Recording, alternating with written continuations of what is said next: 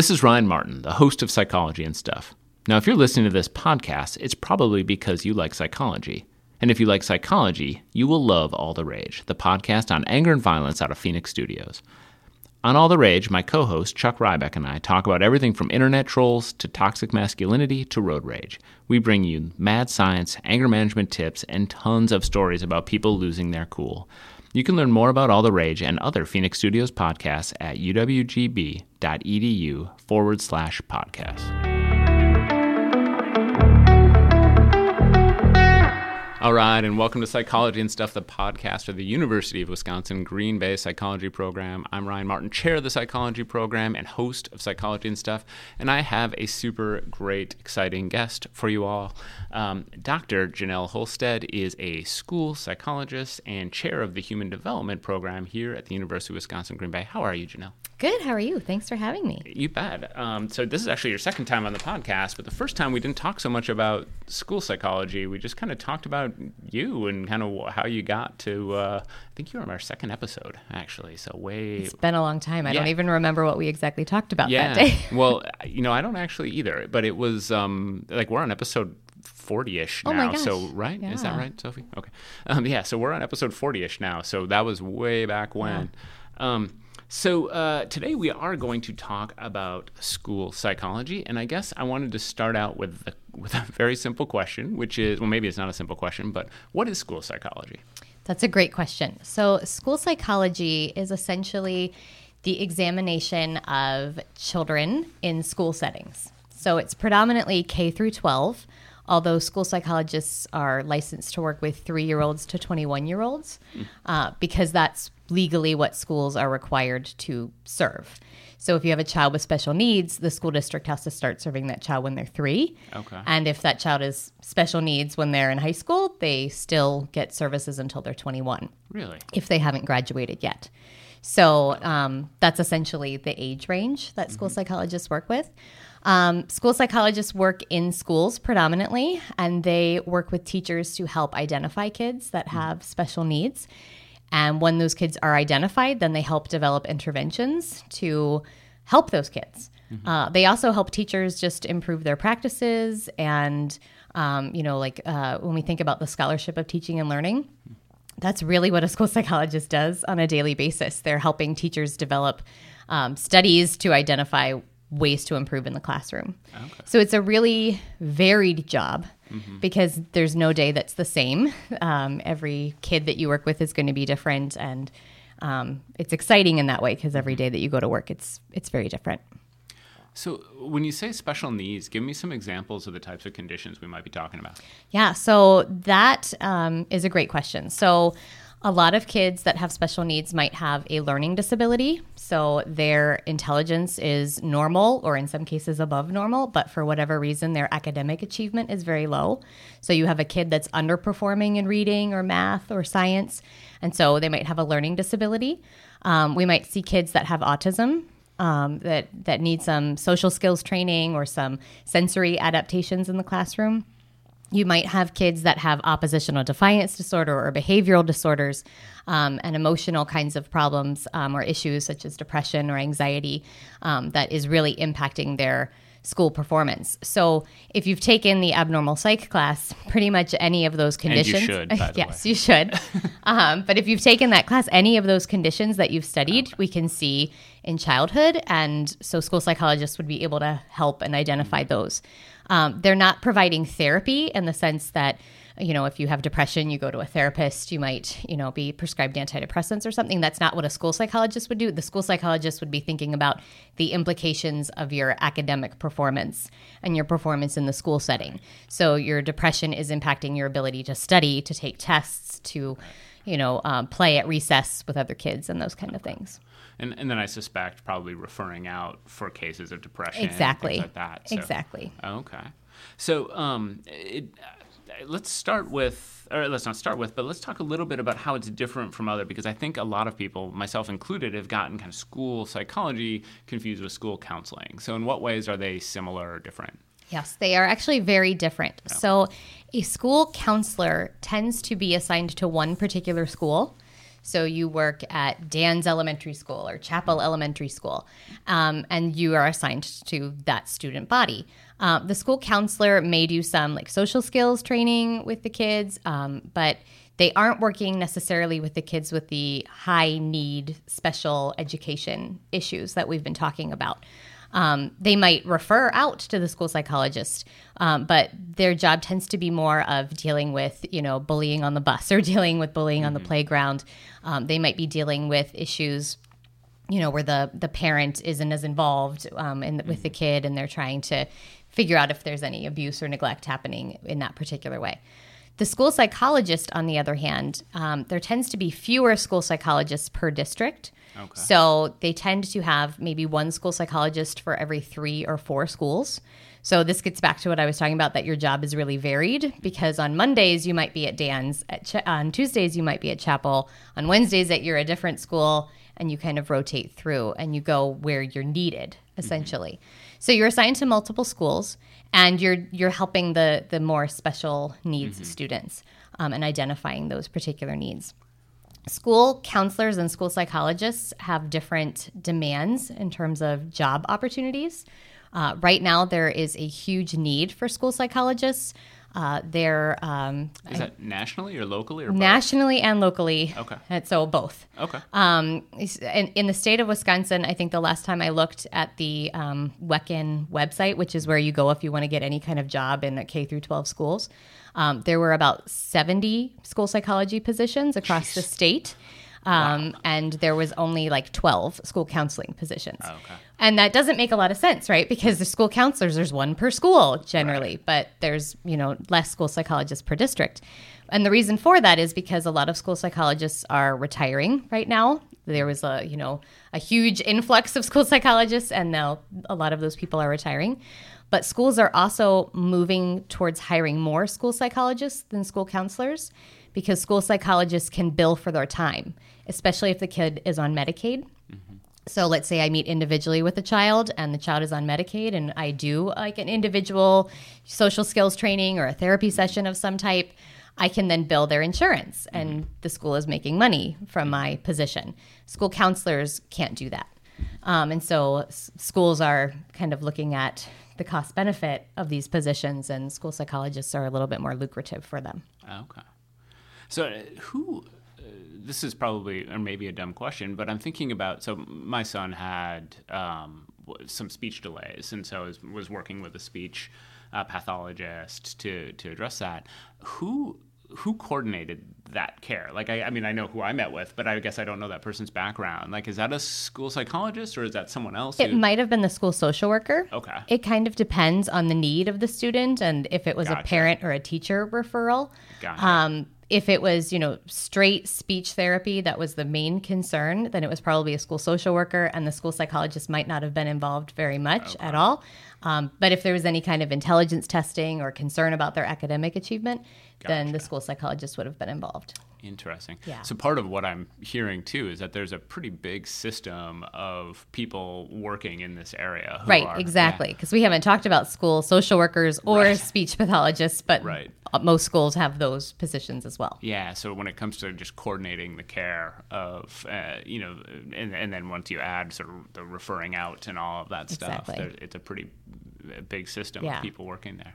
The other thing that I should mention that's really um, important, um, because I have a lot of students that come to my office and they want to go into school counseling, and I try to tell them, well, there's less jobs mm-hmm. than school psychology. The other really important thing to just consider is that school counselors make about ten thousand dollars less per year oh. than a school psychologist does. Okay. So they're about the same amount of training. Mm-hmm. It takes um, two years to get your school counseling degree. It takes two years to get your school psychologist degree, uh, but you have to have an additional third year as a one-year internship. Mm-hmm. And that one-year internship tends to be paid at the same rate that you make after. Wow. So even though it's a three-year program, mm-hmm. it's two years plus a year of a full salary. Right. So it's not really huh. a three-year kind so, of thing to think about. And so that, that was actually, you anticipated my next question here, which is, uh, you know, kind of how does one become Uh, a school uh, psychologist? I'm curious. So those are master's degrees right. that you're just describing. Exactly. Um, let's talk a little bit about what's the what's the difference as far as what you can do with a master's versus a P H D. In- Great question. So if you get your master's in school psychology, you get that one-year internship, which mm-hmm. turns your degree into, it's called an education specialist degree. And that's the degree that you really need to be a licensed school psych in the state of Wisconsin and, and nationally. So if you have the E D S, the two-year coursework, one-year internship combination, you're pretty much only able to work in a K through twelve school. You could work in other kinds of settings that have schools, such as correctional institutions. If you're in a juvenile correctional facility, the state is required to educate you. So there's a school in every juvenile correctional facility, so you could work in that kind of setting. Or you might work in a residential care facility, so kids that have not been successful at home, that need some residential help, that live on some kind of residential campus. There's a school there too, because we're legally obligated to educate all kids, three-year-old, three-year-olds to twenty-one. So you could work in schools or residential facilities or juvenile correctional faci- uh, facility, but predominantly everyone's at schools. Okay. If you have a P H D, that opens up your, your door much more. You can still do all of those things that I've just talked about, but you can also work in university settings, teaching, um, school psychologists, working in graduate programs. You could work in hospital settings. Mm-hmm. Um, and so I know at the Children's Hospital of Wisconsin down in Milwaukee, they have a child development center. Oh, wow. um, and that's that's largely school psychologists um, who um, do the assessments and the evaluations of kids. Um, so you can work in hospitals. Uh, you can also go into private practice, especially if you go on um, and get your H S P P, um, which I'm blanking on what that stands for, um, but I can look it up and let you know All right. um, later. But it's essentially being a licensed um, psychologist. Okay. So if you were working in a private practice as a school psychologist, give me an example of what what that would look like. Who comes to see you? How are they referred? Yeah. Like that. So the one interesting thing to note about schools is that schools are a business, right? So if a child has a identified special need, depending on the severity of that need, the school can request more money from the state. Gotcha. So if you have a child that has autism, that school will get more money for educating a child with autism than, say, a child that has depression or has, you know, a learning disability or something that's less severe. Mm. So a parent might feel as though the school is not not necessarily doing their job, but having an angle that is not as objective. Oh. Um, and so the parents may say, I want my own assessment. Um, and then I can take that assessment back to the school and say, okay, here are some more um, objective results and move forward with that. Gotcha. So it would be a case where maybe the school is saying, hey, we think this child has autism, or we think this right. child has a learning disability. Parent doesn't necessarily agree right. and wants a, a right. second opinion. Or the school might say altogether, because of what the teacher is saying or what they've observed, this child doesn't need to be assessed. This child doesn't have a special education need. And the parent says, well, let's look anyway. Okay. But the school might not do that because there are so many kids with special needs. Right. So is that a pretty... Um, I'm curious to know, like, when those cases come up, do they usually come from, maybe you can't answer this, but do they usually come from the teachers? Do they usually come from the parents? Do they come from? I'd say most of the time it comes from the teachers. Okay. Uh, parents generally don't know what to look for. Right. They might not, you know, see, you know, they've been with their child a very long period of time. They might not have that, you know, developmental lens and looking at, okay, a typical five-year-old is right. doing X. Um, and so most of the time it is mm-hmm. the teachers, but parents do mm-hmm. and can Um, request an assessment too. Okay. So yeah, I think about that all the time with my with my kids. I have two, as you know, and yes. um, that is that is my norm group, right? That's, right. That's exactly. So, so when it comes to comparing kids, I have, you know, essentially the two of them. To, right. And so, whereas a teacher has worked with, you know, hundreds of kids over the right. Yeah. So exactly. Uh, so let's. I want to. kind of back up a little bit when we talk about, so as you know, tomorrow, which I guess at the time this comes out will have been last week, but um, tomorrow we're going to have fifty students on campus, um, yeah, you know, it's very exciting. For the psychology open house, or fifty potential students on campus for the psych open house. And many of them I know or can anticipate are interested in either school counseling or school psychology. Talk to me about like what would you recommend as the route for them? You know, like, and, and starting in the beginning, like what should they major in? What should they maybe minor in? How should they kind of move forward through their academic career to Absolutely. make to make the most of this experience? So if they, you know, come in as a freshman wanting to go into school psych or school counseling, definitely, um, you know, getting their gen eds done and then majoring in psychology would be the route that I would definitely say. Um, in terms of minors, um, it's not as required, uh, right? Um, mm-hmm. Human development would certainly fit. Spanish would be great, or any language, um, you know, even public and ed, um, public and environment. No, I, I'm, I'm messing this up. Public and environmental affairs. Public and environmental affairs, um, yeah. P E A. Um, because, you know, in P E A, there's a lot of grant writing classes. There's a lot of nonprofit classes. And, you know, schools need those kinds of people that have those kinds of skills. Um, and so that could be, an, you know, a good opportunity. Um, but definitely a major in psychology. After that, uh, you know, it, beyond that, taking classes, um, you know, if you were to be at U W G B, the mental health emphasis would be one that I would recommend, definitely taking psychological testing as a class.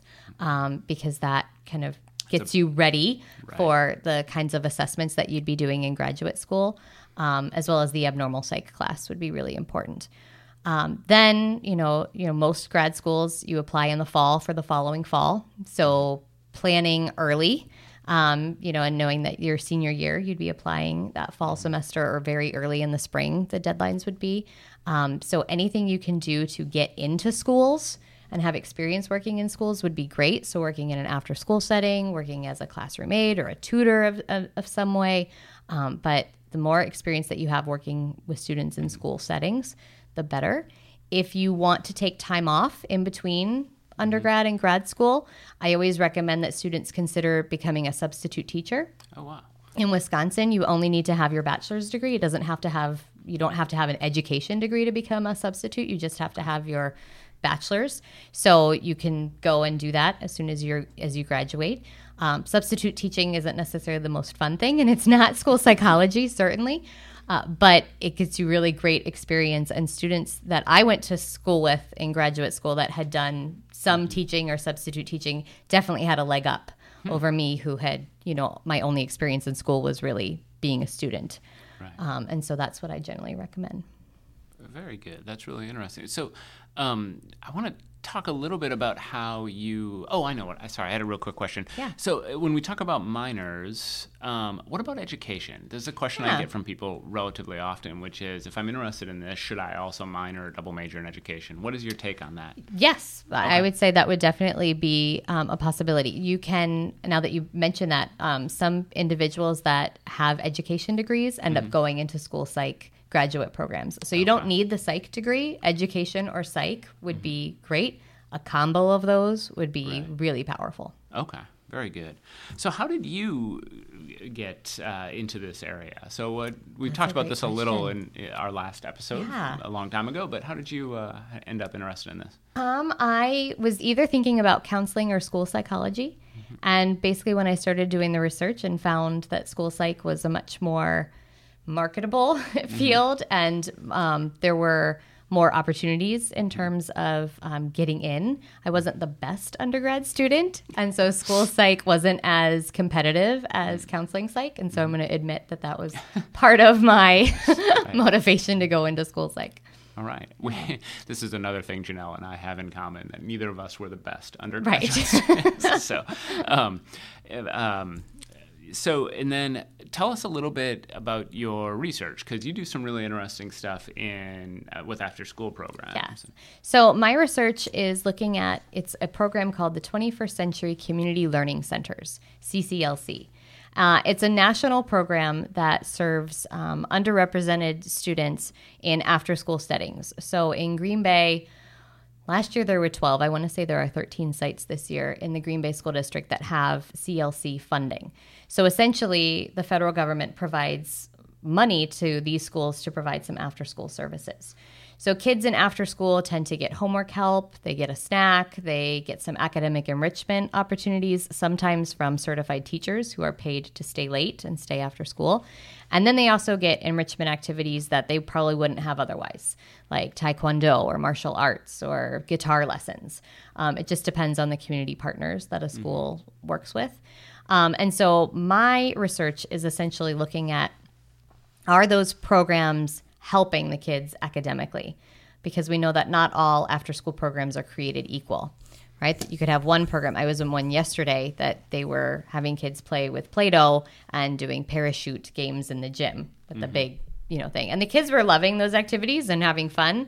But if you were to ask, okay, are they probably improving their academic test scores? Are they improving their social-emotional skills? Probably not so much. And so my research looks at if they're helping the kids academically or socially, and then trying to provide that feedback to the sites so that the sites can get better. Mm-hmm. So it's all about applied research. My research is very um, hands-on in terms of giving the data right back to the people that have been helping me gather the data and trying to get them to identify ways that they can actually improve. Okay. Yeah. So if you were to, before we move on to our game here quick, if you were to kind of throw out some highlights from your findings as far as what some after-school programs should be doing, what would some of those findings look like? Um, the findings would be to involve teachers. Okay. Generally, having at least one teacher on staff really helps the quality of the program. It helps the other staff mm-hmm. as well see what the behavioral expectations of the school day are, see what um, you know kinds of academic okay. tasks we can be doing after school. So definitely having a teacher on site. Um, you know, homework help is right now, it, it doesn't seem like a controversial topic, but it is right now with after school, um, where the state has said that homework help doesn't count as an academic activity, oh. even though that's what the parents want, that's what mm. the kids want, and it's in some ways the easiest thing for someone that doesn't have a lot of background in education to be able to facilitate mm. homework help.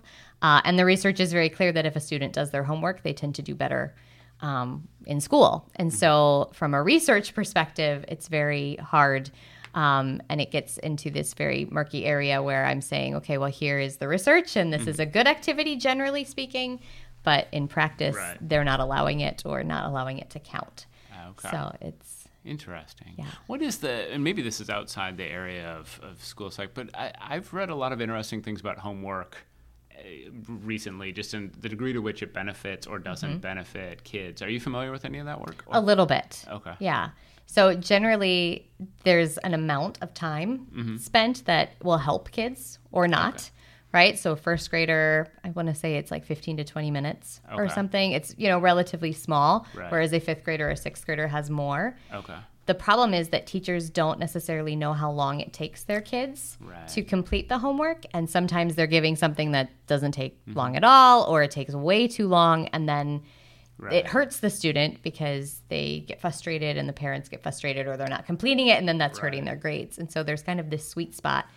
And after school staff have very little power to change that mm-hmm. because you can't go to a teacher right. and say, you're doing this wrong. Right. um, that's not going to really yeah. have a collaborative relationship. I think a lot about what we, and this is someone who's totally naive to all this, just thinking about it actually as a parent more than anything, I think a lot about what we ask of kids and how sometimes it's very different than what we ask of ourselves, you know, mm-hmm. and that like, I don't know too many adults who love coming home and then doing work. Exactly, exactly. Know? And yet, yeah. yeah, we ask that of kids all the time, and, right. you know, sometimes hours of right. work after school. And I always think that's it's sort of a strange phenomenon that we haven't given as much Uh, thought to in right. some ways. Yeah, and it's funny because the after-school staff will a lot of times think of homework help as, you know, rows and columns. The students mm-hmm. are sitting in their seats, they're quiet, we're working, right. but adults don't do that. When we have homework, right. we have the T V on, yep. we sit yeah. on the couch or the floor. Well, yep. maybe not adults, but the kids right. might want to sit on the floor, and so giving them that flexibility right. is really important. Very interesting. So, well, thank you so much. I guess one final question before we move on to our game, and that is, um, What throw out a piece of advice for potential students or for students who are, you already kind of gave people the route, but what are what if, if you could just say one thing that uh, a future school psychologist should know? What do you think that one thing would be? Um, well, I'm going to kind of edit your question. Okay, that is fine. um, I would say it's really important for students to consider school psych. Gotcha. I think that students go in thinking, okay, I'm going to be a school counselor because that's you know you know. where my passion is, or that's where I've always known. And I, I would challenge that, and I would ask them to look out of that a little bit and look outside the box, because there's a really great opportunity right. in school psych. And some people think, oh, it's just assessment. You're just going to be mm-hmm. testing kid after kid after kid. And that's not the case. You'll be mm-hmm. testing kids, yes, but you'll also be developing interventions and right. working with individual kids and families. And it's a re- really a rewarding line of work. Right. You know, and I'm going to back that up, too, and say so often what I hear from potential students is, I want to work with kids, or I want to help people, and I want to help kids. And, you know, there are, and I say this as a, a, a someone who once struggled quite a bit with academics when I was growing up, that one of the best ways to help kids is to help them be successful in school. Right. And so if that's what you're passionate about, if that's what you want to do, this might be the best way to do it. Absolutely. So. Wonderful. Well, so we're going to move on to our game. Okay. Um, so it's a game called Five Questions. I haven't played this in a while with our guests, so I'm excited okay. to, to be back. Um, I draw five questions from a hat, uh, one at a time. We ask them, if you want to pass, you can. Okay. Um, every now, now I'm scared. Yeah. Every uh, they're honestly usually about food, uh, okay. which is a, a little weird. Like, I was obviously hungry when I wrote up these questions. So um, this first one is not. Do you have a favorite newspaper or blog or place that you go read? Catch up on the news? No. No. I I largely re- rely on my husband to tell me what's uh, going on in the world. I don't have time with my four children. Right. Most of the time, my news is on Facebook. I'm sorry. Okay. No, that's quite that's all right. Not that's not a good right. example and, to set, but... and I, I know your husband, and he's very, very smart. He's and very reliable, thorough, so, so he yeah. just tells me what I need to know. Perfect. That you know, I think most people would love to have a, a source to curate their news for them yes. that way, so that would be ideal. Exactly. So, awesome. All right. Here we go. What is your favorite meal? Crab legs. And really? That was um, on the um, the P H D club, uh, the psych club. Um, so some of you might know that already, but crab legs. That was you, huh? That was me. Okay. Um, but we tend to eat them after the kids go to bed because okay. they take a very long time to eat. I don't know if you've had crab legs before. It's been a long time. It takes a long time to eat. So you can eat a lot because, yeah. you know, it, it's like work. uh, but burn yeah. a lot of calories. So like I eat oh, that yeah. at like ten o'clock at night, like nice. Maybe once a month we do I that. I am in bed at ten o'clock. By the way, so um, all right, let's see. Question number three: what is the first thing you would buy if you won the lottery? Oh my gosh, I don't know. If I won the lottery, I'd probably put it all in the bank. Yeah. I don't know. You know I. My advice, having actually studied lottery winners say, a little bit. Have you yeah. won the lottery? That's what it no, sounded like. no, no, I have not won the lottery. My advice, having I've actually studied some of the stuff on happiness for lottery winners. And yeah. um, my advice would actually be, for a little while, don't spend it on anything. Don't change yeah. your life much. Um, yeah. Put it in the bank. Don't quit your job. Don't because right. a lot of people end up worse off down the road because they overspend or they think, aha, you know, I can, yeah. and they, they find their life to be a little less meaningful than it was. Right. And so take some time would yeah. be my advice. So, yeah. yeah. That's probably what I would do. All right. Well, good. Um, what did you want to be when you were growing up? I, I, know the answer to this one. I wanted to be an actress. And I wanted to move to New York City and work on Broadway. And that did not happen. I went to Pitt, the University of Wisconsin, okay. or of the, well, the University of Pittsburgh, not okay. the University of Wisconsin. Um, and I decided I didn't like living in cities. So I thought, okay. well, I can't really work, or, you know, live in Broadway or live in New York right. City. And okay. so plans changed. Yeah. Can I tell you the most interesting thing that I recently learned about you? Hmm. Um, and that is that you worked at a haunted house. I did you... because I wanted to be an actress. It was that something is... I could put on my resume. Yeah, that so is super I... cool. It I... was really cool. The, yeah. They did the makeup and everything, you know, yeah. really awesome. And then I was the girl. I was like strapped to a table mm-hmm. and um, there was a guy that was like cutting my insides out. It was like a fake body and I was like under. It was uh, like a, okay. you know, it was a, a fake thing. But...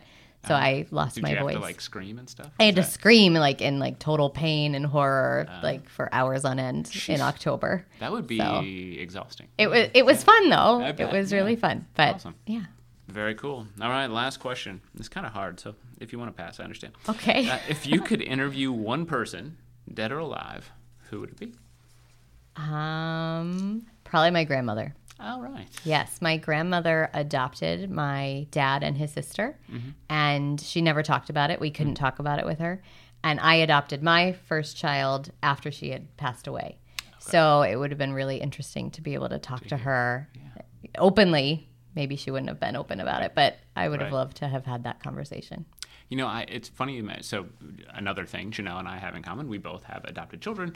Um, and then also my, both our fathers are adopted yep. as well. And, and I have never had, I never had a conversation with my grandmother about that either. Yeah. So it was uh, just not something we ever really talked yeah. about. A different generation, I think. Yes, so very much. Wonderful. Well, thank you so very much for no being problem. here and for talking about this. Um, so want to give a couple of updates about what's coming up. Um, our next episode is uh, going to be with our PsyTalks speakers. So uh, on December fourth at seven p.m. we have the PsyTalks service or psychology service and inquiry. Um, these are going to be five, no, excuse me, four current students and one alum talking about uh, some psych-related concept. It's going to be great. It's at the Widener Center. Um, we'll we'll include a link uh, if you're interested. Um, but we are going to interview them. Actually, I think backstage before the uh, before the event, um, talk a little bit about what they're going to be talking about, that sort of thing. So it's going to be really fun. We're excited about it. Um, I'm super excited for this year's PsyTalks. Uh, I think we've got some really great people. Um, so that'll be our next episode. Um, I want to say thank you so much to Janelle for being here. That was great. Uh, I want to thank our intern, Sophie, who's here right now, who's doing an incredible job. I want to thank our producer, Kate Farley, and I want to thank our podcast artist, Kimberly Vlees. Thank you very much, everyone.